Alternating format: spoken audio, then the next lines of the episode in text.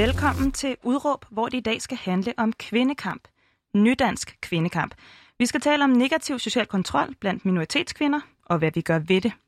Min gæst i dag har været længe om at finde modet til at tale åbent om sine egne erfaringer med skilsmisseskam og at bryde de sociale normer, hun er vokset op i. I dag er hun aktuel med podcasten Skamløs, hvor hun tager ordet sammen med andre minoritetskvinder og taler om skammen, og så nægter hun at acceptere, at hendes kvindekamp skal bruges som islam-bashing af trolde eller politikere. Min gæst i dag, det er dig, Suha Al-Masal. Tak fordi du vil være med her i Udråb. Tak fordi jeg må være med. Mm. Og Udråb, det er jo et holdningsprogram, hvor vi hver dag har en gæst med en markant holdning i studiet. En time, hvor vi har tid til virkelig at gå i dybden med det, vores gæst mener og hvorfor. Og i dag der er det mig, Tanja Kjeldgaard, der er din vært. Og jeg skal lige starte med at sige, at vi to, så her, vi kender jo faktisk hinanden på forhånd. Det er korrekt. vi har nemlig læst øh, journalistik sammen. Og dengang øh, kan jeg huske, at du inviterede mig og nogle af de andre piger hjem i din lejlighed. Og jeg kan også huske, at jeg blev enormt forvirret, da du åbnede døren og stod der med stort krøllet hår. For faktisk var jeg vant til at se dig med tørklæde på hen på studiet. Men jeg var også meget beæret over at blive inviteret indenfor i privaten. Og nu gør du det igen. Du inviterer mig, men også nærmest hele Danmark, i hvert fald alle lytterne, indenfor i dit allerinderste. Og det gør du som vært, tilrettelægger og producer på podcasten Skamløs, som du har lanceret i samarbejde med Kvinfo. Og til alle dem, der ikke lige kan huske, hvad Kvinfo er, så er det Danmarks Videnscenter for Køn, Ligestilling og Mangfoldighed. Og i udråb, der starter vi snakken med udgangspunkt i gæstens eget udråb. Så Suha, hvad er dit udråb? Jamen, øh, mit udråb øh, lyder, at øh, vi som øh, nydanske kvinder skal tale højt om social kontrol og simpelthen tage patent på vores eget narrativ.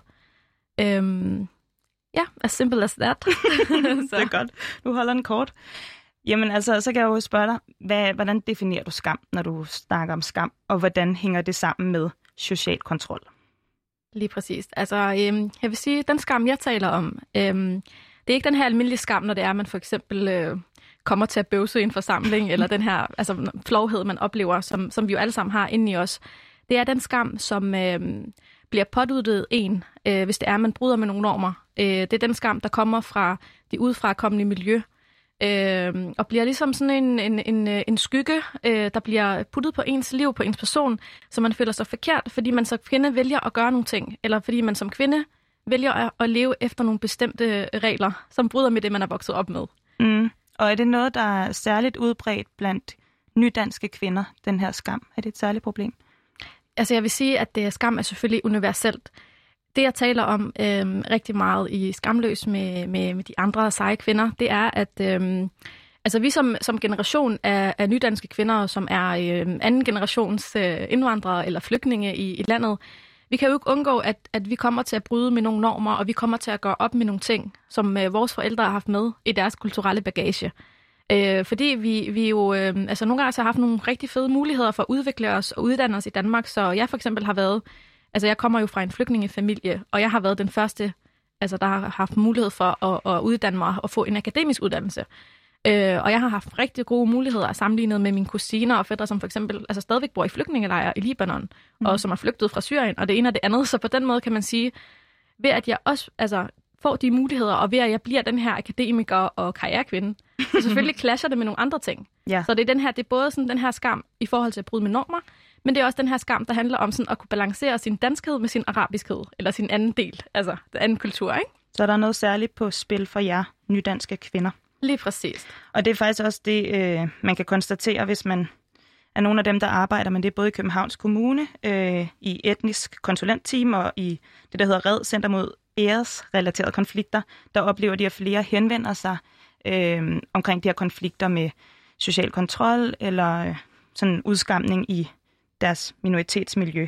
Og, og det man i hvert fald kan forstå, det var også en af historierne i går i P1, hvor du også var inde, er, at øh, hvad kan man sige, det skal nok ikke ses som et udtryk for, at der er større øh, social kontrol, men mere at dig og andre kvinder, og også øh, mænd, øh, er begyndt at tage bladet fra munden. Og i tale sæt det at sige, det, det vil vi ikke mere.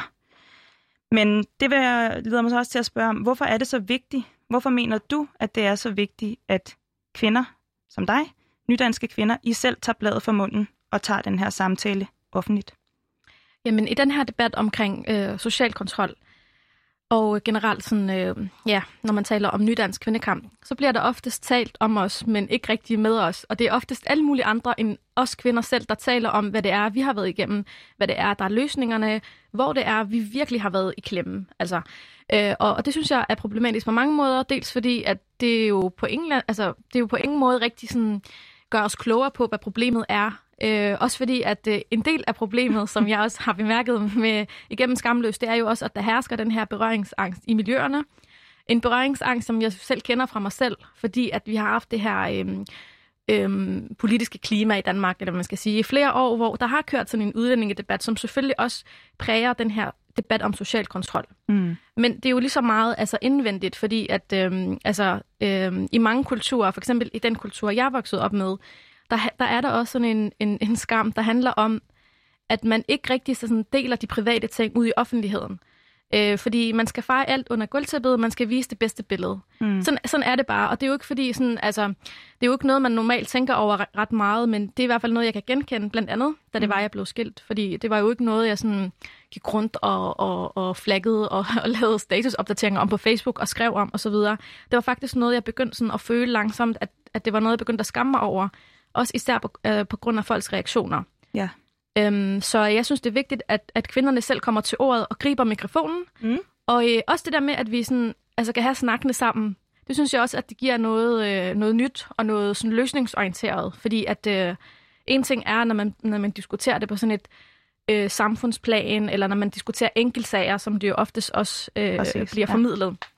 Men en anden ting er, når man diskuterer det helt sådan lavpraktisk, og kvinderne kommer til ordet og siger sådan helt konkrete øh, oplev- oplevelser og eksempler på, hvad de har oplevet. Øh, og vi sådan også kan tale om det, så det bliver sådan øh, altså et generationsskifte, så det bliver det her sådan kollektiv skam. Fordi det er jo det, jeg også har fundet ud af. Det er, at det er jo ikke bare mig som sådan en enkelt person. Det er noget, der faktisk gælder rigtig mange kvinder i min generation. Fordi ja. som sagt, Mm. Ja, at vi, Jamen, det er, også vi er de første. Ikke? Sådan det er også gange. derfor, jeg synes, det er vigtigt, at vi lige får øh, slået fast, hvem du er. Fordi du bruger nemlig dig selv rigtig meget i din podcast, Skamløs. Øhm, og derfor synes jeg også lige, at vi skal have styr på, hvem er Suha egentlig? Øhm, og hvad kan man sige? Altså, i mine øjne, når jeg står og kigger på dig, og det jeg ved om dig, så er du Suha på 32 år. Du har en kandidat i journalistik. Du har boet og arbejdet i Jordan som journalist og du har været ansat i Læger Uden Grænser. Og generelt, så synes jeg bare, at du er en rigtig powerkvinde. Men er det også sådan, du ser dig selv? Øh, godt spørgsmål. Altså, altså, jeg tror helt klart, at jeg har en idé om, hvad jeg også er bag facaden. Øh, og en del af det, der, der ligger i, i mig, som, som bare sådan suha øh, bag facaden, det er jo også, at jeg har en historie, jeg har en bagage, øh, der både rummer en, en stor skram, men også en stor vrede.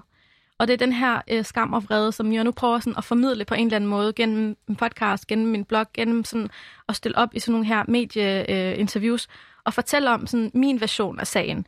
Ja. Øhm, jeg tror på, at øh, altså sådan, de personlige input og følelser kan rykke bjerge. Jeg tror ikke kun, det sådan handler om, at vi skal sådan, øh, pege fingre af hinanden. Og sådan... Men så, tag, så lad os tage os gennem din historie. Fordi, som sagt, så har vi jo læst sammen, og jeg, jeg har regnet lidt på det. Jeg er tredje generations akademiker. Men hvordan har din opvækst øh, set ud? Kan du beskrive, hvordan dit barndomshjem var? Jeg er vokset op i Albertslund på Vestegnen, øh, og jeg er den ældste i en søskende flok på syv. Og min familie, altså min, jeg, kom, jeg flygtede faktisk sammen med min mor til at starte med, øh, og vi flygtede fra Libanon. Øh, min mor og far er begge sådan flygtninge, og min far, altså han kommer fra Syrien, men han har også boet i Libanon, og min mor, hun har så oplevet den her borgerkrig i Libanon, hvor min far også har, har været. Så på den måde kan man sige, at øh, ja, vores øh, ligesom, ankomst til Danmark var sådan i Sandholmlejren, hvor at vi boede sammen med andre flygtningefamilier, og så langsomt så, at vi flyttede rundt forskellige steder, og så endte vi jo der øh, i Alberslund, sammen med nogle andre familier. Så der har jeg haft min, øh, ja, der har jeg haft min, øh, min, min opvækst. Det er det, der hedder gårdene. Lige præcis. Det område Albertslund hedder Gårdene, for det er jo der, altså sådan, der er i hvert fald også mange andre, både sådan, øh, altså, øh, øh, indvandrere, og flygtningefamilier. Så det er sådan lidt mixed, men der er forskellige nationaliteter, og det er jo på godt og ondt. Jeg husker også, altså jeg har haft rigtig fede og, og super øh, skønne barndomsminder, hvor vi har været i klubben med de forskellige kvinder fra forskellige nationaliteter, spist øh, dejlige øh, pakistans øh, ris og haft sådan hygget, hygget med de andre familier, fået fladbrød fra vores tyrkiske nabo, når hun bærer. Altså sådan, det har jo været dejligt og trygt, men den anden side af det, det er jo også, at når du, altså når du vokser op sådan et sted, øh, med også rigtig mange familier, der deler den samme kultur som dig selv, så kan det i nogle tilfælde også betyde, at du også oplever en, en social kontrol. Du også oplever sådan et drygtesamfund. Mm. For jeg synes også, det er vigtigt, når vi taler om det, vi skældner tingene ad. Øh, og øh, så øh, boede jeg der, indtil, indtil jeg var 19 og blev gift. Ah, og så flyttede jeg ud lige bagefter. Ja. Jeg, vil godt lige, jeg vil godt lige tilbage til... Øh, altså, du er den ældste i en søskendeflok på syv. Du er den ældste pige. Hvad for nogle pligter har du i sådan en hverdag? Det er aldrig sjovt at være den første, skal jeg lige starte med at sige. altså sådan, man bliver nærmest forsøgskaninen, fordi når, især når det er sådan en, en, altså nogle forældre, der måske heller ikke har særlig mange ressourcer i bagagen, og ikke rigtig kender samfundet og sådan noget, så gør de nemlig det, at de bliver overbeskyttende, og de handler ud fra deres frygt. Og det var det, mine forældre gjorde. Øh, og, ja, og, og som pige er der ekstra meget sådan, øh, altså der bliver sådan lagt på en skulder. Mm. Så det, jeg husker sådan fra min, min, min sådan teenage-perspektiv, det var sådan, at jeg voksede op og følte på en eller anden måde, at jeg havde et kæmpe ansvar på min skulder. Og det ansvar handlede blandt andet om sådan, at øhm, jeg skulle være et godt eksempel for mine yngre søskende. Mm. Jeg skulle du har være... tre yngre søstre? Øh, jeg har tre yngre søstre, og så har jeg tre brødre, så mm. vi er ja, syv i alt. så det var også bare sådan, altså, jeg følte på en eller anden måde, at jeg skulle være et godt eksempel for mine søskende, men på samme tid, så følte jeg jo også sådan udadtil, så skulle jeg jo også sådan, øh, være et godt eksempel på vegne af den minoritet, jeg også følte lidt er repræsenteret. Fordi sådan, sådan er jeg bare vokset op. Min mor har altid sådan sagt til mig, at øh, jeg har haft det rigtig, rigtig svært i Libanon. Altså, de har levet under fattigdom. Hun har ikke haft mulighed for at få en uddannelse. Hun har jo ikke haft mulighed for de ting. Så hun har altid sagt til mig, du skal ikke tage den her chance for givet. Mm. Du har fået en mulighed for at få et, et fantastisk liv. Så den skal du gribe ved uddanne dig, og vi bare give den gas. Men altså, selvfølgelig var det også, altså, betød det også, at det var aldrig godt nok, det man gjorde. Jeg kunne komme hjem med nu var det den gamle karakterskala, jeg ved ikke, hvor meget, hvordan, nu var det sådan 10 eller 11, man fik, ikke? og så mm. var det mhm. sådan, det var ikke godt nok. Man skulle have den højeste karakter, ikke? Ja. Så, øhm, men, men som pige, kan, fordi du spørger også ind til sådan lidt det her... Jamen, jeg spørger ja. lidt ind til også det der med, øh, at vi talte om det, da vi talte om det inden det her øh, interview i dag, at øh, du kaldte din mor beskyttende og ikke kontrollerende. Og så fortalte du om det der med, at øh, når din mor ringede, så skulle man huske at tage telefonen. Mm. Og der var især en situation, vi snakkede om, hvor at øh, du gerne ville... Var det ind til strøget? Ja. Prøv at forklare den situation. Jeg synes, det er et meget godt eksempel. Øhm, jamen, dengang... At, øh, Hvor gammel er du? Dengang jeg, jeg stadigvæk var hjemme, jeg var sådan i gymnasiet. Øh, og øh, altså dengang, hvor jeg var teenager, så, så var der sådan en regel, der, der hed, at man kunne ikke bare sådan lige pludselig tage smut på strøget. Øh, fordi der, forældre... der er ellers ikke så langt derind, kan man sige. Fra Albertslund øhm, til strøget i København. Nej, det kan man godt sige, men dengang, altså da jeg var teenager, så var det sådan, men for eksempel min yngre søster, der kom nogle andre spilleregler, for det, som sagt, det, det er altid øh, svært at være den ældste. men det der, det der var, det der galt dengang, det var sådan, at man kunne ikke tage på strøget, og mig og min lille søster, øh, som var et år yngre, vi var meget sådan, så skulle vi altid tage afsted sammen, og hvis vi havde en legeaftale, eller vi skulle hænge ud med nogen, så skulle vi tage derhen sammen. Det kunne selvfølgelig også være pinligt nogle gange. Og så øh, en gang, så, så tænkte jeg, nu, øh, nu gider jeg ikke finde mig i det mere. Nu er jeg, nu er jeg voksen, ikke? Mm. nu tager jeg ind på strået. Og så kan jeg huske, at øh, jeg sådan, øh, havde hjem fra, eller to, var på vej hjem, og så skulle jeg, fordi jeg, jeg gik på, øh, på gymnasiet i Højtostrup, som var sådan to stop fra Albertslund. og så kan jeg huske, at jeg tænkte, okay, nu, nu tager jeg ind på strået. nu gør jeg det mm. bare, uden at sige det til min mor. Og så øh, ringede min mor til mig. Og der var det med mig, at jeg var sindssygt dårlig til at lyve. Og havde det sådan lidt, altså, jeg blev nærmest nødt til at tage den, fordi også hvis jeg ikke tog den, så blev hun mistænksom, og jeg, var, jeg gik jo helt i panik. Jeg havde aldrig prøvet at lave sådan noget, du ved. Jeg var virkelig den der gode pige på det tidspunkt. så øhm, jeg ender med at tage den. Og altså du ved, jeg, telefonen? Jeg tager telefonen, men jeg kigger sådan, du ved, der er de der, de der togstationer øh, på det der skilt, ikke? så kan man jo mm. se, hvor langt man kommer. De røde prikker. De røde prikker der. Så jeg ventede sådan på, at toget øh, var kørt fra, jeg ved ikke om det var Glostrup eller hvor det var hen, men toget var lige kørt for sengen, så har jeg lige sådan et par minutter, så kan jeg lige nå at snakke med hende, og så lægge på igen. Men min mor, hun blev mistænksom, fordi hun, spørger, hun spørger mig sådan, jeg kan høre, at du sidder i tog, hvor er du henne? Og, sådan noget, og så gik jeg helt i panik. Og så øh, blev stationen sagt midt i samtalen, og så bostede hun mig jo, ikke? Ja. Og det, der sker så, det er sådan, hun bliver jo rigtig stor, og hun begynder også at sige sådan, at man skal ikke lyve for sin mor, og du ved sådan, at det, det Øh, det, er i hvert fald, det er i hvert fald noget, der sådan, øh, rammer mig på en eller anden måde. Altså sådan det, at jeg har løjet, ikke? Mm. Og så nogle dage efter, så kan jeg også huske, at jeg fik sådan øh, skideball på arbejde, for jeg havde købt en læbestift, som så endte med, at øh, jeg havde glemt at putte et mærke på. Og så sagde min mor, det er derfor, fordi du skal aldrig lyve for mig igen. Altså det er bare lige sådan et lille den- eksempel på sådan, sådan nogle Fordi ting, hun kunne gøre. der, hvor du arbejdede. Ja, lige præcis. Mm. Øhm, men grund til, at Og jeg allers, kalder... allers straf over dig. Ja, det var sådan noget, hun kunne sige. Altså hun bildte os ind, at alt muligt, alt hvad vi gjorde, sådan, hvis det var, man løg, så ville det ramme dig på et eller andet tidspunkt, sådan for at prøve at få os til ikke at, at gøre de ting. Hvad var det, din mor prøvede at opdrage dig til? Øhm, jamen, altså, jeg vil bare lige svare på det, du spurgte om først, det der med, Ja. at, hvorfor jeg siger, at hun var beskyttende. Mm. Øhm, og grunden til, at jeg siger det, det, det nu giver jeg også bare sådan et lille eksempel på, på, på det her, hun, hun prøvede sådan at, øh, og, vil, og ikke vil have, altså, at vi bare skulle tage ind på strøget, vi bare ikke skulle tage ud til fester, vi bare ikke skulle tage ud og drikke og sådan nogle ting, for eksempel. Mm. Men det er jo fordi, altså grunden til, at jeg gerne vil have, at vi kigger på det på den måde, det er fordi, at hun gjorde det jo ikke fordi, at hun tænkte sådan, nu skal jeg bare styre mine døtre, nu skal jeg ødelægge deres liv. Det var jo fordi, hun oprigtigt tænkte sådan, jeg vil gerne beskytte den, fordi at der gælder jo de spilleregler, når du er vokset op i et, øh, ja, i det her øh, ja, dansk-arabiske samfund. Mm. Det er jo sådan, at når jeg så en dag skal finde mig en mand, altså hvis jeg har et dårligt rygte, så kan jeg ikke finde mig en, altså, så kan jeg ikke finde mig en god mand. Nej. Og det min mor prøvede sådan at, at, at, ved at gøre de her ting og prøve at regulere sådan vores adfærd, vi prøve at sige de her ting, det var fordi, vi skulle finde os en mand. Problemet er jo bare, altså igen, altså, øh, det er jo heller ikke fordi, at når vi vokser op som øh, ja, altså sådan med vores øh, akademiske uddannelse, når vi, når vi får vores arbejde og bliver sådan øh, mere selvstændige kvinder, end hun måske var på, på det tidspunkt, da hun var ung. Mm. Så det er jo ikke, fordi vi vil være sammen med sådan nogle mænd, altså på den måde. Men min mor er jo ikke sådan, altså hun har jo ikke set, hvordan tingene ser ud fra vores perspektiv. Altså hvorfor nogle vilkår der er, hvad det er, hun skal sådan ruste os til.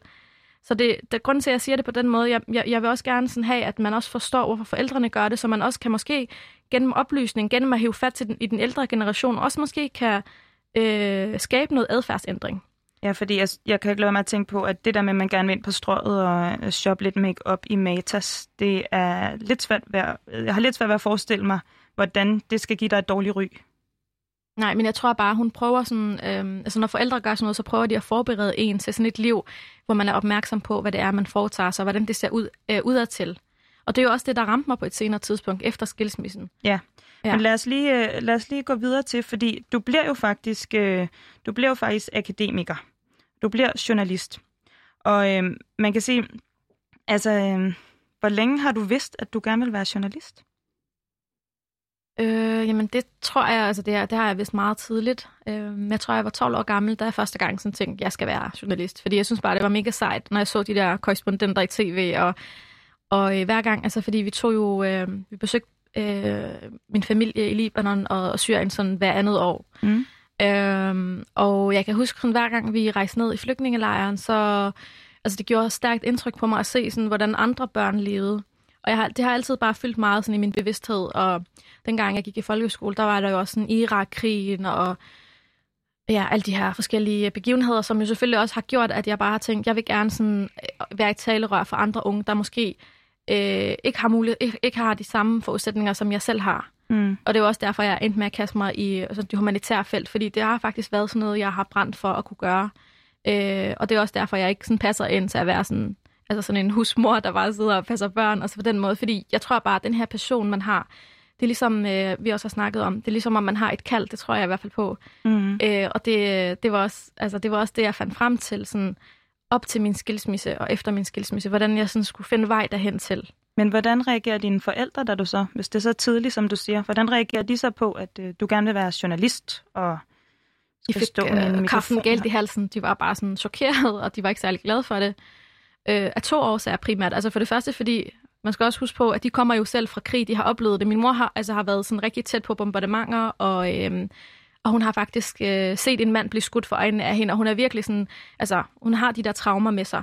Så når jeg siger sådan, så siger hun, hvorfor fanden, eller hun siger ikke fanden, undskyld, man må ikke bande i radioen, men hun siger, hvorfor vil du, hvorfor vil du tilbage til det, at vi er flygtet fra? Mm. Vi har jo gjort alt for at få jer et sikkert sted. Hvorfor vil du sådan rejse tilbage til sådan nogle usikre områder og som kvinde? Og, altså, det er jo ikke sikkert for dig øh, med de arbejdsvilkår, og du vil hellere kunne finde en mand, der sådan, du ved, vil, øh, altså sådan, vil, vil synes, at det var det er sejt, at du i stedet for at passe børn render rundt i flygtningelejre for eksempel. Ikke? Mm.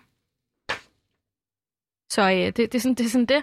Og så hænger det selvfølgelig sammen med, at øh, i Mellemøsten, hvor mine forældre kommer fra, det er bare ikke særlig sådan, velset at være journalist. Altså det er sådan, man får en øh, crabløn, og øh, der er ikke rigtig gode arbejdsvilkår, og man kan jo ende med at blive arresteret og det ene og det andet.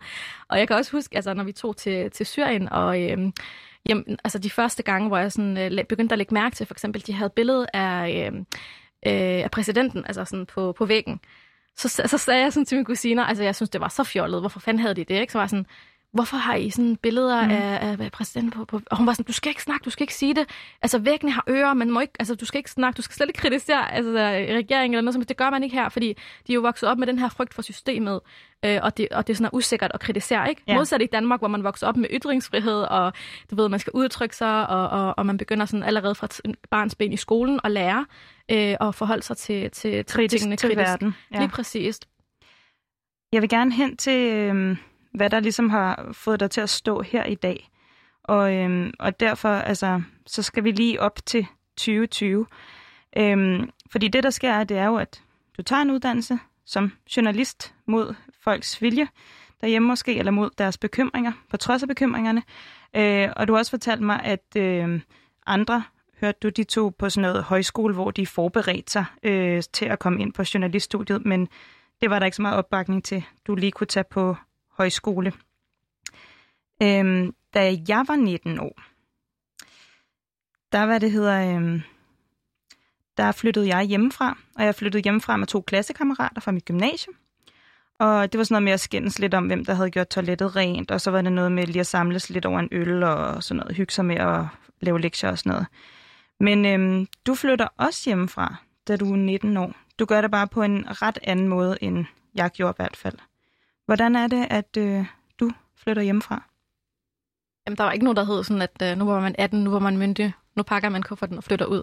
Altså, det var sådan, den eneste mulighed, det var jo sådan, hvis man blev gift, eller hvis man havde en rigtig god grund til det. Og det var for eksempel, hvis man skulle studere i Aalborg eller et eller andet, så kunne man måske godt lige sådan, fordi så kunne forældrene også øh, øh, retfærdiggøre det over for det omgivende miljø. Så det var sådan meget vigtigt. Det var så sådan, der er det, to muligheder? Der var de to muligheder, gift, kan man sige. Eller, eller flytte langt væk for at studere? Lige præcis. Men ikke journalist? Nej, så det var mest det der med, altså sådan, med at bo ude, ikke? Altså mm. det, det, det, var, det var sådan lidt det, der var problematisk. Og det der med journalistik, det var jo også sådan lidt, altså det var ikke det, mine forældre var, var allermest glade for. Men man kan sige, at... Øh, Men så bliver du så gift? Lige præcis, ja. Øh, man kan sige, at... Altså, Som 19-årig? Jeg var, det var lige efter, jeg havde færdiggjort gymnasiet, og øhm, ja, altså man kan sige, det var jo ikke sådan... Altså, det var jo en, en mand, jeg, jeg blev forelsket i på det tidspunkt, og jeg bare tænkte sådan, to fluer med et smæk. Øh, jeg lever med den mand, jeg elsker, og så kan jeg samtidig også flytte ud. Og jeg tror faktisk, at det, det er så grunden til, at jeg også vælger at stille mig herop i 2020 og, og, og i talsætte de her ting. Det er også fordi, jeg gerne vil kaste lys på, sådan, at det er jo den her tankegang, der hersker, når det er de muligheder, du har omkring dig. Ja. Og selvfølgelig, jeg kan, jeg kan jo godt se, at rundt omkring i miljøerne og i, i, i mit netværk, de, de mennesker, jeg kender, der kan jeg se, at der selvfølgelig er sket en udvikling. For mm. eksempel mm. min lille søster, hun har jo fået lov til at rejse med sine veninder og sådan nogle ting, som jeg, det var helt uhørt på min tid, fordi igen, jeg var den ældste. Mm. Øh, men jeg kan også se, at der er nogle af de, altså nogle af de her værdier og normer, og sådan lidt den her frygt for, hvad andre siger, og hvordan en, en, en ung teenage pige får påduttet sådan et ansvar om, om, Ja, for det skulle til at om, sige... Om at passe på det der rygte, ikke? Er man, er man klar til at blive gift? Altså til, til det liv, der venter en som 19-årig? Var du, var du klar til det? Øh, altså jeg vil sige, ikke til sådan at, at binde sig sådan, altså for, for evigt med, med en person, men jeg var jo klar til at blive selvstændig, jeg var jo klar til at have mit eget, jeg var jo klar til de her ting. Øh, men, men det jeg vil sige, der er problematisk i, mm. at, man, at, man, at man bliver gift på den måde, eller at man sådan får det ansvar som, som teenager allerede, som, som kvinde, det er jo, at, at det ansvar, det handler, om, det handler ikke kun om dig på, in, på et individuelt plan. Det er sådan noget, der ryger tilbage på din familie. Og det er den her, jeg gerne vil skabe bevidsthed omkring gennem skamløs. Det er det, jeg snakker med kvinderne om. Og jeg prøver også at undersøge i de kommende episoder, sådan, hvad handler det om, ikke? Jo. Og hvordan kommer vi det tage, til livs? Lad os lige tage, hvad der så sker, fordi det er jo det, der ligesom danner udgangspunktet for, at du også står her og snakker i dag. Øh, det fungerer ikke sådan skide godt. Øh, efter nogle år i hvert fald, i dig og din mands forhold. Hvad er det, der ikke fungerer i dit ægteskab? Det var allerede meget, altså meget kort efter, vi indgik det forhold, altså det ægteskab, at, at jeg begyndte at mærke sådan, at jeg kunne være mig selv, og, øhm, og jeg begyndte at mærke sådan, at jeg skulle lægge låg på mig selv for at kunne øh, være sammen med den her person. Så du kommer nogle eksempler på det? Hvordan? Ja, fordi, øh, fordi, fordi han, han var jo ikke sådan, altså, han var jo ikke forelsket i mig på den måde, i den person, jeg var. Han var jo sådan forelsket i en anden version af mig. Han ville prøve hele tiden at lave om på mig, og, og han havde en idé om, hvordan jeg skulle være. Altså for eksempel sådan noget med, at jeg skulle ikke være alt for sådan udfarende, og jeg skulle ikke sådan snakke øh, altså i offentligheden. Jeg skulle ikke blande mig for meget i debatten. Det passer ikke sådan vildt godt på dig. Nej, det kan man jo sige, det. men jeg kan huske på det tidspunkt, der var sådan et, øh, jeg tror, jeg har skrevet et indlæg på et tidspunkt, øh, og det indlæg, det, jeg tror, det kom i politikken, og senere hen blev det også oversat på arabisk, på sådan en arabisk platform, og det blev delt i nogle arabiske grupper. Og jeg kan bare huske folk, altså de var jo sådan, de tog det ikke særlig pænt, det er fordi jeg kritiserede sådan den her øh, differentiering mellem drenge- og pigeopdragelse. Jeg synes faktisk, at der var nogle ting, der var sådan retfærdige, og nogle ting, vi lige skulle kigge efter i sømmene. Men jeg mente det sådan med kærlighed og konstruktivt, men folk, altså det var sådan dem i de arabiske grupper, lige på det tidspunkt, mm. de tog det ikke særlig pænt. Og så kan jeg huske på politikens side, så vidt jeg husker det, så var der også rigtig mange, der var sådan, ja, men det er jo bare sådan, alle muslimer er sådan her totalt undertrykkende og begyndte at svine min baggrund til. Så jeg tænkte bare, wow, okay, det her, det, det er ikke bare lige, altså der, der er alle mulige sådan, politiske og alle mulige lag i det, som jeg ikke helt forstår, sådan, hvad, hvordan jeg skal kunne, kunne sige min mening og komme med mit udråb, uden at blive sådan bedømt eller puttet i sådan en, i sådan ja. en hægtet på en vogn. Hvad en del og, og, af en meget politiseret debat. Men hvad, hvad gør der galt i jeres forhold? Jamen, det der eksempel for eksempel, det, det er jo sådan... Det var jo sådan noget, at du min, blander dig i den offentlige debat? Jamen, det er jo sådan noget, min eksmand ikke synes om, for eksempel. Han synes jo sådan... Han synes, det var bare sådan noget, der, der kan også hovedpine, eller sådan. Han, han, han kunne ikke forstå, hvorfor han siger, jeg havde det er hovedpine. Hvad siger han mere til dig? Jamen det er sådan noget med, altså sådan, nej, du skal da ikke blande dig i debatten, når en kvinde, altså burde du ikke fokusere på nogle andre ting. Og, og så var det også hans idé om sådan, altså det her forhold. Jeg så det som sådan et forhold, hvor vi sådan, øh, altså boede sammen, og så kunne vi støtte hinanden i det, vi lavede, og sådan, du ved, så kunne vi blomstre sammen. Men jeg tror mere, han opfattede det sådan meget firkantet, sådan at nu skulle vi stifte en familie, fordi det gjorde alle de andre, og det ville han gerne, men ikke alligevel. Og sådan. Der var ligesom det, en skabelon der. Der var en skabelon, så han begyndte faktisk på en eller anden måde udskamme mig for, at jeg ville være en anden type kvinde. Og der er jo ikke noget galt i at, at skabe en familie tidligt, men der er heller ikke noget galt i at have rigtig mange drømme, for det var det, jeg havde. Men det, der sker så, det er sådan, at jeg ender med at blive gravid på et tidspunkt. Mm. Og egentlig, når jeg sådan tænker tilbage, det var jo ikke sådan noget, jeg ønskede på den, på den måde. Så jeg overskred jo mine grænser rigtig meget. Ved sådan, og han lyttede jo ikke til det, det, jeg ønskede, så det endte med at blive sådan lidt... Jeg gjorde det, fordi at han ønskede det, og sådan, men så var det jo mig og min krop, det, det gik ud over. Så på den måde var det en voldsom oplevelse også, og især da jeg senere hen øh, aborterer. Ja, fordi der sker, ja. jo det, der sker jo det, at du er gravid, og så har du været i fjerde, femte måned? Ja, det var cirka fire måned. Øh, så sker der det, at øh, jeg får plukvære bare sådan ud af den blå luft, og så går fødslen i gang. Og jeg tror, det var, fordi jeg var under rigtig meget stress, og sådan, ja, ikke havde det måske øh, særlig godt, og, og kunne slappe af, sådan, når jeg kom hjem, og der var, mange sådan, der var meget uro på det tidspunkt. Øhm, og, Fordi ja. imens det her, der er du faktisk i gang med at tage en uddannelse, ikke? Lige præcis. Ja. Og jeg har også altid altså, haft gang i alle mulige altså, øh, frivilligt arbejde og øh, øh, deltidsarbejde og skrev i, øh, i øh, jeg var sådan borgerjournalist på Gellerup på det tidspunkt. Altså, du ved, jeg farede jo bare rundt. Ja. Og samtidig skulle jeg også forholde mig til, at det var ikke okay. Ikke? Sådan, og så jeg prøvede nogle gange, der var sådan nogle perioder, hvor jeg prøvede sådan at lægge låg på mig selv, og så var der bare perioder, hvor jeg blev rigtig vred. Sådan, det gider jeg ikke finde mig i. Men så faldt jeg tilbage i rollen, fordi det, er, det, det er også det, jeg gerne vil, vil, vil frem til. Når man ikke rigtig kan se nogle rollemodeller, når man ikke rigtig kan sådan spejle sig i andre stærke kvinder, mm. som måske kommer med, med de samme udfordringer, så ved man heller ikke, at man, hvad man kan gøre, og man ved heller ikke, at der er en udvej ud af det. Nej, for det er også det, jeg tænker måde. på. Hvem taler du med på det her tidspunkt? Altså, når man står i sådan en her situation, hvor at ens forhold ikke kører skide godt, men øh, man er blevet gravid lidt mod ens vilje, i virkeligheden ikke lige sådan den plan, man måske mest håbede på selv, og så aborterer du så også. Det var, ja. Hvem snakker du med om det her? Øh, altså jeg vil lige starte med at sige, hvem var omkring mig, eller sådan, hvem, hvem var mit netværk på det tidspunkt?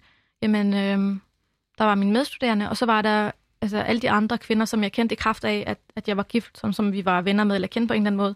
Og rigtig mange af dem var også gift tidligt, altså var blevet gift tidligt. Det var jo sådan, det er ikke fordi, jeg prøver at sige her i dag, at alle nydanske kvinder bliver gift tidligt. Alle nydanske kvinder oplever det her. Men den boble, jeg kom i, det var faktisk min virkelighed. Det var det, jeg spejlede mig i. Og alle, alle de kvinder, jeg kendte, altså der, der var mange af dem, der sådan fandt sig i rigtig meget. Og de, nogle af dem, altså de, de havde børn tidligt og, og levede det her liv, så jeg kunne jo heller ikke sådan snakke med dem om det, fordi de forstod jo heller ikke mit mm. behov for sådan at, at, at, ville have den her forandring. De forstod Hvor... ikke min smerte, jeg var splittet, fordi jeg var enormt splittet.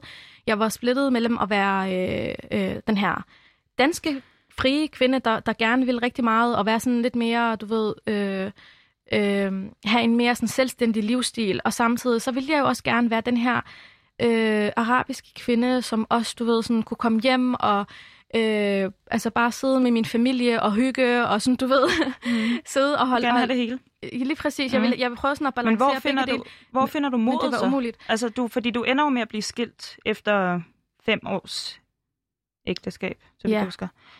Det var, det, var, det var jo bare sådan en, øh, ligesom, øhm, du ved, det der sker, når, når, når et bær flyder over, eller du ved, når du prøver sådan at, at finde dig i noget i rigtig lang tid. Du kan godt mærke, at der er en vrede. Du kan godt mærke, okay, du er ikke tro mod det, du vil, mod dine drømme.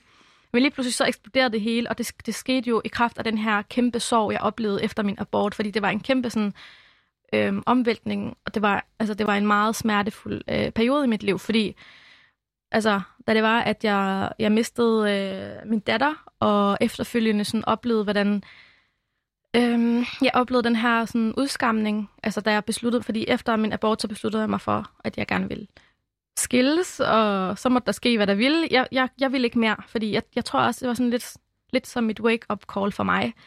Øhm, og jeg var også bare træt af debatten, træt af det der med, at jeg ikke bare kunne sige, hvad jeg sådan har oplevet, og, og, øh, og tale offentligt og åbent om det, jeg har været igennem. Fordi jeg, kan også, jeg kunne godt se, at der var sådan også et behov for, altså, at der var nogen, der ligesom kunne tale åbent om, om, om den her, øh, de her clashes og den her splittelse, som rigtig mange øh, kvinder, som, som jeg kender, også går igennem. Men det følte jeg bare ikke rigtigt, at der var plads til på den måde. Altså sådan, eller så skulle jeg lægge alt, hvad jeg havde i hænderne, og slippe min, min egen kamp, og du ved, sådan, min, min egne opgave, min familie, og så skulle jeg fokusere på det, fordi det kræver så meget styrke, og det kræver så meget sådan, tid og støtte, og det havde jeg ikke. Jeg havde ikke den der øh, støtte rundt omkring mig. Så i virkeligheden, så er det ikke så meget, handler det ikke så meget om, at du finder modet. Det handler mere om, at du havde simpelthen ikke rigtig andet valg, end at gå fra det. Det ægteskab. Jeg vil sige, at, at det, det handlede om, det handlede om, at jeg havde fået nok, men det handlede, det handlede jo også om, at, øh, at jeg besluttede mig for, at nu gør jeg det, selvom jeg ikke har en, øh, en, øh, en guide til, hvordan starter du et nyt liv, når du har når du er brudt med et forhold. Det eneste, for, altså det eneste, du kender til, og du starter sådan på ny. Øhm, jeg gjorde det sådan, hvor at jeg øh, gik ud på ukendt jord og prøvede selv at, selv at finde svarene. Og, og, og i det skridt, jeg havde gjort det, altså i det skridt, jeg havde pakket mine kasser, og jeg havde været over på kommunen og afleveret papirerne og alle de her ting, der øhm, er opdaget en kæmpe styrke, som, som jeg kunne mærke inde i mig, som jeg ikke troede på, jeg havde. Øh, jeg ved ikke, om man kan sammenligne det med, hvis det er, at man sådan, øh, springer øh, fra sådan en høj klippe ned i vandet. Ikke? Altså inden du springer, så er du jo rigtig bange, og du har adrenalin i kroppen, og du, dine tanker flyver afsted. Der er tusind tanker i dit hoved. Men lige så snart du springer, så opdager du måske, okay, så slemt er det ikke. Nogle gange skal man måske bare handle. Så det vil sige, at jeg opdagede både sådan, okay, jeg kan godt det her, men det var også sådan lidt en, en forstærkende effekt, fordi nu havde jeg jo også gjort det, og jeg havde allerede... Sådan, Du fik ved- noget empowerment ud af at, at gøre det. Lige præcis. Jeg fik Ja. noget empowerment, og jeg havde jo også allerede ligesom sat mig imod det, min familie havde krævet, fordi de forestiller sig sådan, at jeg skulle holde på, de forestiller sig sådan, at jeg skulle bevare den her familie. Fordi de, de så det bare ikke, så de så jo ikke alt det, altså de forstod jo ikke den smerte, jeg, jeg, jeg oplevede. Nej. Det der med at være splittet, fordi jeg tror ikke, de kunne relatere til den smerte, jeg havde. Men Øhm, det er der rigtig mange øh, unge kvinder, der kommer med din baggrund, der faktisk kan relatere sig til. Men ved du, hvad problemet er lige med det der? Det er også fordi, at forældrene, ikke også? Altså det der med, når du, når du er opdraget til, at du skal sådan, øh, respektere dine forældre på den der måde, at du aldrig rigtig, altså nogle gange, så kan, du, så kan du måske ikke sige, hvad du mener ærligt, og komme med noget konstruktiv feedback. Det ligger sådan i opdragelsen, mm. at respekt handler om ikke at sige tingene alt for direkte. Det er, det er jeg i hvert fald vokset op med. Så det, vi har også haft det svært med at kommunikere sammen om de her ting. Mm. Og så fordi min mor, altså havde, havde jeg måske, var min mor kommet måske til Danmark en generation før, eller havde hun haft nogle andre sådan, du ved, øh, erfaringer, så tror jeg måske mere, hun kunne forstå mig og støtte mig i den proces. Men det havde hun ikke, altså. Mm. Så på den måde kan man sige, det var to verdener, der skulle sådan på en eller anden måde kommunikere sammen. Inden altså, i dig nærmest. Øh, nej, altså, jeg Altså- mener, mine forældre og mig, vi var jo sådan to forskellige verdener, der sådan på en eller anden måde var i familie og forbundet sammen. Ja. Og de følte, at det, jeg gjorde, det, det gik tilbage, det ramte dem, og det kunne ramme min søster og min kusine. Så jeg skulle også bare sådan, de prøvede sådan at, at, at, at få mig til at, at ændre min adfærd, ændre min livsstil, ikke? Ja. Så på den måde, så clashede vi. Og skal jeg lige sige, at øh, hvis du først har tændt nu, så lytter du til Udråb på Radio Loud. Og i dag der har vi besøg af Suha Al-Masal, som er aktuel med podcasten Skamløs, hvor hun prøver i tale sætte øh, nydanske kvinders kvindekamp og fokuserer på social kontrol og skam ved at fortælle sin egen historie. Og øh, jeg skal lige sige, nu hvor at... Øh, jeg kan sige, du, du ender med at blive skilt, og så er det jo, jeg tænker, juhu, så kom Suha ud af det der ikke så heldige ægteskab, som ikke passede til hende længere. Øhm, men, men det er jo faktisk der, det også bliver hårdt for dig. Hvad, hvordan reagerer dit, øh, din familie og folk omkring dig på, at du bliver skilt? Hvad for nogle konsekvenser har det for dig? Øhm, jamen, det, det blev ikke taget rigtig pænt altså sådan fra, min, fra, min, fra mit netværk, og jeg mistede det meste af det netværk, jeg havde. Øh, min familie, altså vi havde mange clashes, fordi som sagt, de, altså, jeg tror ikke, de havde forståelse for det, og de prøvede sådan, fordi de troede, de beskyttede mig, men i, virkeligheden, så, altså, så puttede de jo sådan nogle kulturelle linker på mig på en eller anden måde, så jeg ikke bare sådan kunne være sikker på, okay, det jeg gør det her, det, det er rigtigt, jeg kan sådan jeg skal bare ud i verden, jeg skal prøve at finde, finde, finde ud af, hvem jeg er. Altså, de puttede bare det der pres, så jeg skulle hele tiden tænke på, hvad andre tænkte, og så sagde de til mig, at folk snakkede, og nu boede jeg alene, og nu var jeg... Så flyttede altså, du en lejlighed for dig selv, og var en fraskilt kvinde? Lige præcis. Altså, et, jeg boede for mig selv, og jeg var fraskilt, og så var jeg også den her øh, journalist, som de ikke helt forstod, hvad, hvad, hvorfor havde jeg det behov, og så rejste jeg rundt, og nogle gange skulle jeg du ved, øh, bo ja. alene i udlandet, og, så, og de forstod det jo ikke rigtigt, men jeg holdt ved, fordi det var det, jeg gerne mm. ville, og jeg sagde til dem... Var det, en skam, var det skamfuldt at have den position? Fraskilt, bo alene, veluddannet? Altså, det, det er jo en skam, som de ligesom u- ubevidst putter på mig. Og ikke kun mine forældre, det var også bare sådan generelt samfundet. Øh, og generelt dem, der sådan ikke støttede mig i det, og dem, der sådan på en eller anden måde også sådan sagde, jamen de har jo ret, eller et eller andet, eller dem, der sådan kom med sådan nogle lidt skæve kommentarer til mig, eller til mine forældre, de var jo på en eller anden måde også med til at udskamme mig.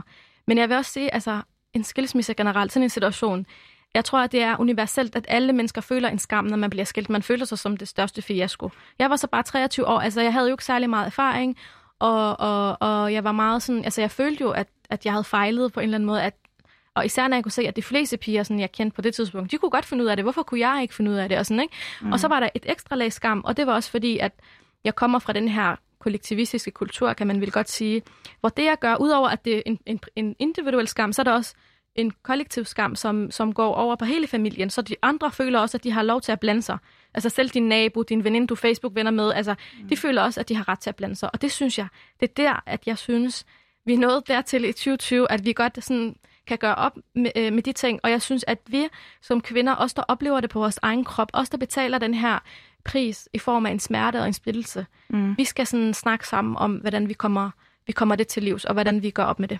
Og det leder os frem til 2020 i dag, hvor du øh, vælger at toppe det hele med så også at lave din egen øh, podcast i samarbejde med Kvinfo godt nok, hvor du simpelthen bare tænker, jeg har ikke fået nok af alt det her skam, og jeg er endelig sluppet fri af det. Øhm, så skal du også lige snakke om det i en podcast. Hvorfor det? Hvorfor er det så vigtigt at dele ud af? Den effekt, jeg tror, det har, at man sådan øh, hiver skammen op. Altså den her ubehagelige følelse, der er ingen af os, der har lyst til at snakke om og se i øjnene. Det er sådan for, for ligesom på en eller anden måde at tage styring over situationen og tage øh, styring over den her skam. Så prøver jeg at finde ud af, hvad er det for noget? Er jeg skamløs, hvis, hvis jeg taler om min skilsmisse? Mm. Er jeg virkelig skamløs, hvis jeg kommer med en, en konstruktiv feedback til kulturen, til min egen familie? Mm. Er jeg skamløs, hvis det er, jeg, jeg siger, at uh, unge piger ikke skal have det her kæmpe ansvar fra de teenager, at de skal have lov til at bare være teenager? Altså ikke, ikke det der med, at de lige pludselig går fra at være børn til at blive voksne, for det er også det, der sker. Og så synes jeg også bare, at der er en, en, en kæmpe sådan, uretfærdighed. Det er også derfor, jeg gør det. Altså det der med, at øhm, mændene får, eller sådan drengene, de får den her opgave at beskytte æren, ikke? Og, og kvinderne, de er jo dem, der, der bliver sådan pålagt den her skam. Jeg synes også, der er noget uretfærdighed, jeg oplevede, dengang jeg blev skilt, fordi jeg kunne se, at min eksmand blev udsat for den samme udskamning. Og, og det er der, jeg også mener, sådan, at vi skal stå sammen som kvinder. Ikke fordi jeg mener, at mændene, de nydanske mænd ikke skal være med i den her kamp. De, de, de, vi har også brug for deres sådan, ligesom, du ved, sådan opbakning. Men mm. jeg synes bare, at vi, vi som kvinder skal gå sammen og lige sådan finde ud af, hvordan gør vi det? Hvad har I oplevet? Altså sådan, så vi lige kan få sådan en fælles øh, øh, opråb sammen. Ja. Det er det, jeg prøver i hvert fald med det her, ikke? Mm. Og, og, lave en, øh, og lave en platform, har du sagt til mig. Og lave en platform, for den platform har jeg selv savnet. Og den platform øh, savner de kvinder, jeg taler med, dem, der også ikke vil stille op, fordi det, det kræver også noget mod at sådan stille sig op, og Men... så snak om skilsmisse, snak om dating og seksuel øh, frigørelse, øh, sig, dele nogle ting, fordi som jeg forklarede før, der ligger det i den, i hvert fald mellemøstlig kultur, at man deler ikke private ting. Det er meget skamfuldt. Mm. Og, så, og så når du taler om skam og vrede og alle de her dybtliggende følelser, det er meget grænseoverskridende. Og jeg har jo også selv, øh, altså, jeg, ja, det er ikke nemt for mig at stå i dag og fortælle de her ting. Nej. Altså, jeg føler en kæmpe overvældelse, og jeg, nogle af de ting, jeg fortæller om, selvom jeg ved, jeg deler måske 10 procent af det, jeg har oplevet. Ja. Altså, det, det er ligesom om, man gennemlever en gammel traume, især når jeg snakker om, om, om, min, øh, om min abort. Mm. Øhm, havde du spurgt mig for bare fire måneder siden, jeg kunne ikke sige, jeg kunne ikke fortælle om det, og slet ikke på sådan landstækkende radio uden at græde, fordi det bare fylder så meget, og jeg stadigvæk er rigtig ked af det. Det var jo bare sådan, altså det var den der følelse af, at jeg mistede kontrollen, og så samtidig sådan skulle gøre op med en, en, en hel kultur sådan forventninger til dig,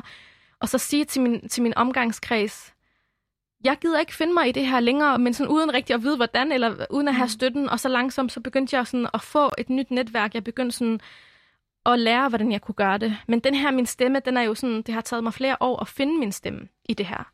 Og jeg tror, der er rigtig, rigtig mange, der er rigtig glade for, at du stiller dig op og tager den her snak. Og derfor synes jeg også, at vi skal øh, høre et klip fra din podcast, Skamløs. Yes. Øhm, og øh, ja, jeg tror bare, jeg vil sætte den på her. Nogle unge kvinder og mænd med baggrund, de lever det der dobbeltliv, fordi at de oplever, at de lidt i en højere grad tager nogle øh, kulturelle normer til sig, og det er selvfølgelig særligt, når det kommer til sådan noget med at have kærester, eller at bo alene, eller nogle af de her ting. Så oplever de jo, at de, øh, de, bliver, de, de, de giver så meget afkald på, på deres egne sådan, værdier, og, og, og det de gerne vil for for at tilfredsstille forældrene officielt, og så gør de nogle ting, sådan, uden at der er nogen, der ved det i skjul. Ja. Og i og med, at du også har oplevet det i en lille grad, det der med at skjule et forhold i en periode, ja. Ja. Hvad, hvad tror du, at det gør ved en, og, hvor, og hvordan kan man ligesom komme ud af det på en god måde? Ja. Altså, øh, man mister sin identitet. Når man har dobbelt identitet, så har man en identitet. Fordi at øh, hos øh, mine forældre, så var jeg en person, og, og hos min danske mand var en anden person. Så ingen af dem kunne sige den rigtige rasan. Og det her med, at jo, jo længere du lever sådan en livsstil, jo mindre respekt får du for dig selv, og mister dig selv ind i det her. Så lige pludselig, så er du bare en helt tredje person, end den du er. Ja, hvad er det for et klip, vi hører her? Hvem er det, du snakker med? Øh, det er et klip, hvor jeg taler med øh, en rigtig sej kvinde, som hedder Rassan Havgård, som øh, er foredragsholder og har været igennem rigtig mange klasser. Hun har selv flygtningebaggrund og har jo også gjort op, eller sådan, har mistet hele sit netværk og ligesom skabt et nyt liv fra helt fra scratch. Og jeg synes, det er rigtig rart at sådan, bare have den her samtale og også sådan, kunne putte det på en platform som, som skamløs og kunne give det til andre kvinder, så de måske kan spejle sig i det. Øhm, det er meget vigtigt for mig, og jeg tror, at øh, det har jeg i hvert fald ikke set før. Jeg har virkelig altså, øh, eftersøgt det, og især i de situationer, hvor jeg har siddet i den her, øh, den her øh, smerte og kæmpet for ligesom, at gøre op med de her normer. Det er en rigtig svær kamp, og jeg synes ikke, der er nogen, der skal tage den alene. Derfor prøver jeg også sådan, øh, at give så mange kvinder som muligt mikrofonen, så de også kan sætte ord på det, de har oplevet. Det er også lige så meget for at sige, at vi er ikke en homogen gruppe. Altså vores kvindekamp er meget sådan forskellig fra kvinde til kvinde.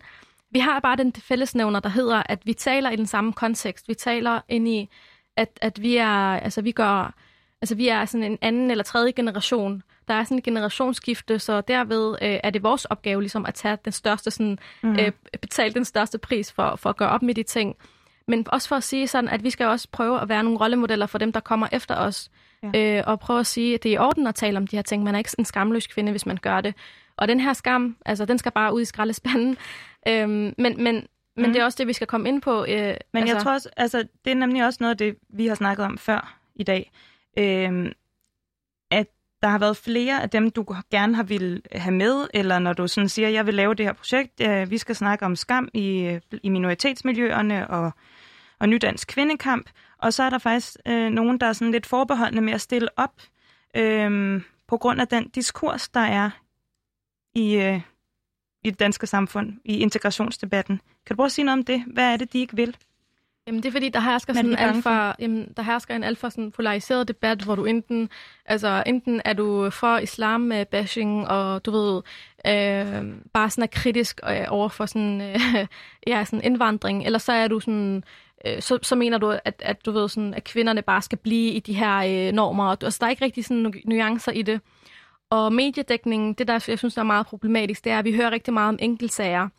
Øhm, men, men, men vi har også brug for at tage, sådan, at tage diskussionen på et højere plan og snakke om sådan, den her skamkultur, og snakke om sådan, øhm, den her altså, æresopfattelse, kønsrollerne, øh, og snakke om sådan, og putte tingene i et, et historisk perspektiv, fordi jeg tror, når man forstår, altså, at, at man er en del af den her udvikling, og det, vi, er jo, vi, vi tager jo en kvindekamp, selvom vi gør det lidt mere fragmenteret end de danske rødstrømper, mm. så, så er det jo stadigvæk en kvindekamp, fordi vi, vi, vi arbejder jo for, for at få større øh, frihed og bedre vilkår for de kommende generationer. Hver gang jeg tager en kamp som den første i min omgangskreds eller i min familie, hver gang en kvinde hun bosætter sig som den første alene, og du ved, tager det opgør, så har hun banet vejen for nogle andre bag ved hende. Mm. Og jeg synes, at det er det, vi skal fokusere på, og, og, og vi skal have lidt stolthed omkring den måde, vi ser på de kvinder. De er ikke frafaldende, de er ikke sådan... Mm. Altså, hvis det man skal være cool. Op, Jamen, det er det jo også. Vi skal bare have snakket om det på den måde. Og jeg synes, det, der ødelægger det, og ligesom sådan mudrer lidt det, det her image, det er det, at der er rigtig mange, der prøver at misbruge den her, øh, den her, det her opråb. Og et godt eksempel på det, det var i går, hvor du var inde i P1 Morgen, også at tale om skam og social kontrol. Og så, øh, så var der nogen, der skrev på Twitter bagefter, øh, og blandede det her lidt sammen med en eller anden form for islamkritik, sådan som jeg forstod det. Lige præcis. Ja. Øh, og det er vel det, I er bange for, eller du er bange for. Det er det, man ikke gider. Prøv at se noget om det. Men det er allerede sket flere gange. Der, der er sådan folk, der deler opslagene på, på Skamløs side på Facebook og på Twitter. Jeg, jeg lavede et tweet i går, og så får jeg bare sådan direkte, at det er jo sådan... Der er en, der plus... Altså, han vil både sådan mansplane mig, og så vil han også fortælle mig, at sådan, jeg skulle bare vide, der var et sted i Mellemøsten, hvor at kvinder har opnået ligestilling. Og sådan rigtig nedladende, og så, så fortæller han mig, at altså, kvinder er ikke fri, frigjorte, og der, du ved, det er fordi, I er muslimer. Og jeg bliver rigtig vred, fordi det, er, det har krævet mig rigtig meget Øh, altså det har, det, har, det har krævet rigtig meget tid og mod af mig at stå her i dag, og altså han skal ikke sådan, du ved, bare fordreje det her til at blive sådan noget islambashing. Også fordi det er det, der gør, at øh, der hersker den her berøringsangst. Og når jeg møder kvinder, der fortæller mig, okay, vi vil rigtig gerne være med, men altså, vi har ikke lyst til, at folk kan, sådan, kan genkende vores stemme, eller godt folk ved, hvem vi er, så bliver jeg også rigtig ked af det, fordi jeg synes, de skal have lov til at skabe deres narrativ og, og kunne hæve deres stemmer og sige, hvad de har været igennem.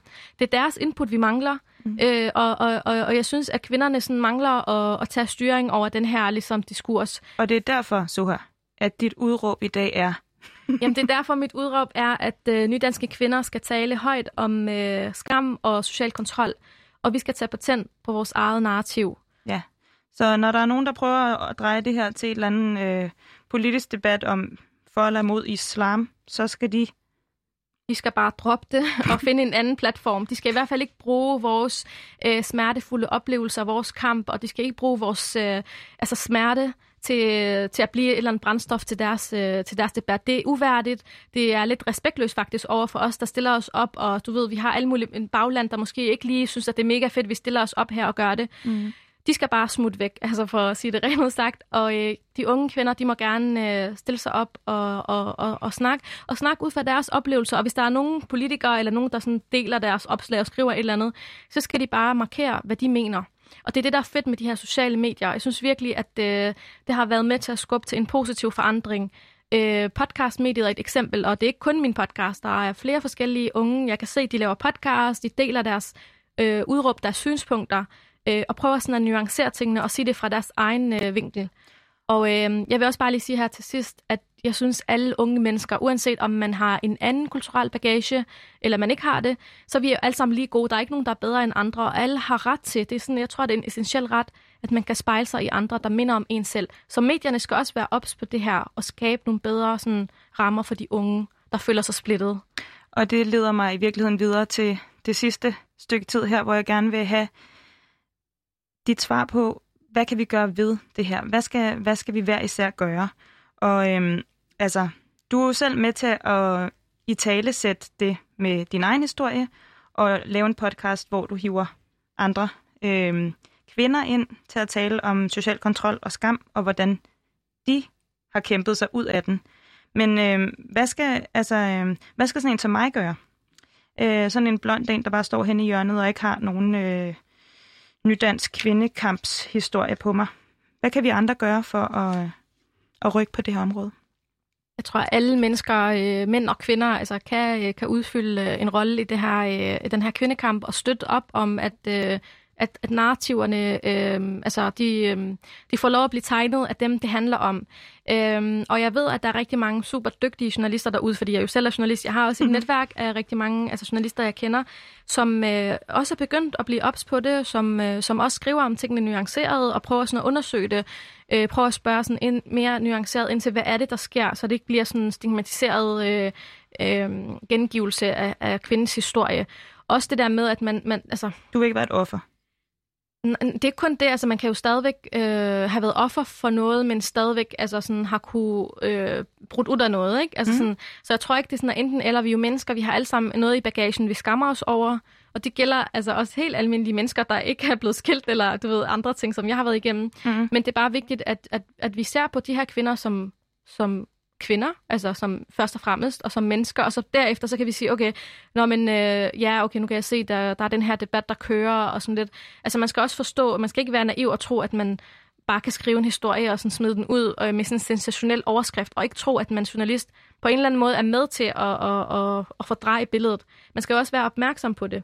Og med det sagt, det er ikke fordi, jeg ikke mener, at man skal, man skal skrive om de voldsomme historier og sådan noget. Det skal man også. Men de skal have nuancerne med. Det skal nuancerne med, og så hvis man er i tvivl, så kan man hive fat i andre, der har oplevet det. Altså man kan skrive til andre, man kan øh, drikke kaffe med kvinder eller, eller folk, der arbejder med det her område. Man kan, man kan, man kan blive klogere på emnet. Og så kan man, øh, altså hvis, hvis man sådan, du ved, arbejder hen imod det, så tror jeg også, at man vil opleve en positiv sådan, forandring og mere større åbenhed omkring det. Øh, og, og det her er et godt eksempel på, altså sådan, at at det rykker ved noget, at nogen øh, råber op, mm-hmm. at nogen sådan siger, hvordan de, hvordan de har det. lige den ros der. Lige præcis. Ja, det var pænt af dig. det skal du have, selvfølgelig. Men jeg synes også, øh, jeg synes også lige, vi skal runde det med, øh, fordi forældregenerationen, dine forældre, de andre forældre i, i de her miljøer, som prøver at beskytte øh, deres især døtre og opdrage dem til et måske lidt mere øh, traditionelt familieliv, som ikke passer ind øh, i hvert fald ikke i dit liv og mange andre unge nydanske kvinders øh, liv. Hvordan, øh, hvordan får vi dem til at, at ændre på det her? Hvordan sørger vi for, at de bliver hørt, og at de hører efter? Altså, jeg vil ikke sige noget, noget, noget generaliserende. Det handler om forskellige ting. Øhm, det, kan, det kan være, at det, altså, hvis det er nogle forældre, der også har en masse traumer i bagagen, øh, nogle, nogle, nogle bestemte ting, så skal de selvfølgelig have noget professionel hjælp. Øh, hvis det er nogle forældre, der altså, der er jo nogle forældre, der sådan, altså helt øh, altså uretfærdigt og sådan udøver sådan en slags helt voldsom og vanvittig social kontrol og vold mod deres børn. Altså, de skal selvfølgelig bare stoppes, og man skal søge den hjælp som, som ung. Øhm, men jeg mener bare, at man skal ikke gøre det til kun et integrationsproblem, eller kun, du ved, et eller andet bestemt problem. Man skal se på i hver enkelt tilfælde, hvad er det, der gør sig gældende her, og ikke negligere problemet. Mm. Øh, der synes jeg, man gør, øh, også kvinder i hvert fald, en stor tjeneste. Øhm, og så synes jeg også, at... Øh, det er vigtigt, at man lytter til dem, det handler om igen og igen. Jeg kan ikke sige det nok gange. Øh, det er dem, der skal komme til ordet. Hvordan kan vi først og fremmest bryde med den her berøringsangst og skabe en løsningsorienteret debat, øh, hvor kvinderne skaber deres eget narrativ, hvor kvinderne selv er med til at, at komme med løsningerne. Fordi igen, jeg kan tale ud fra min oplevelse. Men jeg tænker bare, at forældrene er jo både en del af problemet, men også en del af løsningen. Det er de, og altså, det kan godt være, at man også skal hive fat i forældregenerationen. Øh, nu har jeg lavet skamløs øh, på dans for de unge kvinder, som måske sådan oplever social kontrol i en større eller en mindre, mindre grad. Men det kan også godt være, at man skal lave noget på arabisk, eller på tyrkisk, eller pakistansk. Det kan, det kan være, at der skal flere tiltag, altså sådan dialogtiltag til, hvor man taler til forældrene, hvor man undersøger det sådan øh, meget detaljeret. Hvad er det, der gør sig gældende i de her miljøer? Øh, jeg tror, de fleste kvinder, jeg kender i min omgangskreds, de oplever det i sådan en grad, hvor man måske godt sådan, ved at snakke med nogen, ved at få den rette rådgivning allerede fra skolealderen, mm. øh, altså kan få, kan få den rette hjælp, så man kan komme ud af det, uden at, uden at ende ud i sådan en kæmpe stort øh, clash med sin familie. Ja. Så er der nogen, der ikke kan undgå det. Men jeg tror, at, at rådgivning, oplysning og dialog er vejen frem. Ja, og så kan det være noget af det bliver på et andet sprog. Det kan godt være. Vi, mm. skal, vi skal tænke nyt, og, og altså, man kan altid prøve med nogle nye tiltag, hvor man får de tavse stemmer i, øh, i tale. Det skader i hvert fald ikke at lytte til dem, altså, som også kan, kan hjælpe øh, Og så kan jeg sige, kvinderne. at øh, det, er jo, øh, det er jo også et ret vildt ord øh, i podcasten, skamløs. I hvert fald, hvis man oversætter det til arabisk. Det er det, vi, det hedder øh, på arabisk aib, og det er meget sådan, altså det kan være mange ting, men når man vokser op, så er man ikke i tvivl om, man skal ikke gøre noget, som bliver betegnet som værende aib. Det er sådan rigtig øh, negativt.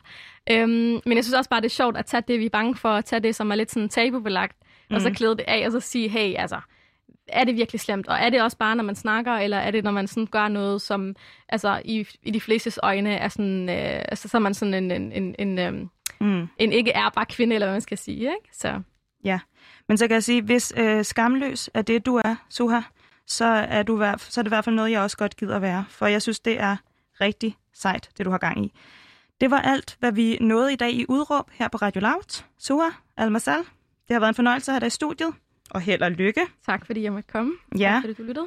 Og vært på udråb, udråb i dag, det var mig, Tanja Kjeldgaard, Og hvis du vil høre programmet igen, eller høre nogle af de andre programmer, så kan du finde det i din podcast-app ved at søge på udråb. Vi er tilbage igen i morgen,